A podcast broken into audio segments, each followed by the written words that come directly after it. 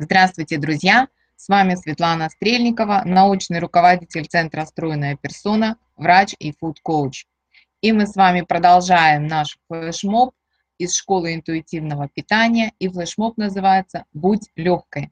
Сегодня второй день, и давайте посмотрим, что же нам делать для того, чтобы быть легкой.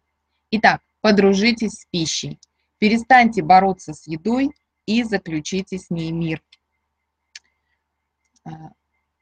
Сегодня ученые официально заявляют, лишение себя любимой или желаемой пищи заставляет вас реально объедаться ею.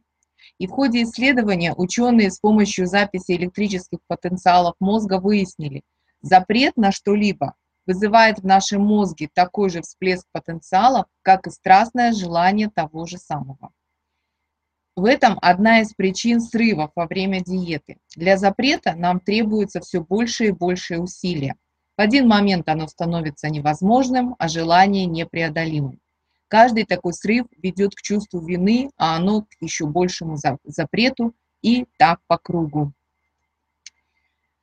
Что же это значит для вас? Запрет и страстное желание заставляет наш мозг концентрироваться и получить желаемое во что бы то ни стало.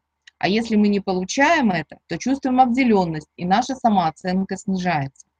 И как только мы перестанем запрещать себе какие-либо продукты, делить их на хорошие или плохие, наш мозг перестанет на них концентрироваться, и они потеряют для нас всякую привлекательность. Так происходило неоднократно с пациентами на моих программах. Итак, решение. Отмените все запреты. Нет хорошей или плохой еды. И это вовсе не значит, что вы теперь будете есть все подряд. Просто снимите ограничения для своего мозга. И простое действие для жизни. Благодарите еду. Она здесь для того, чтобы дать вам силу и энергию для достижения всех-всех ваших целей.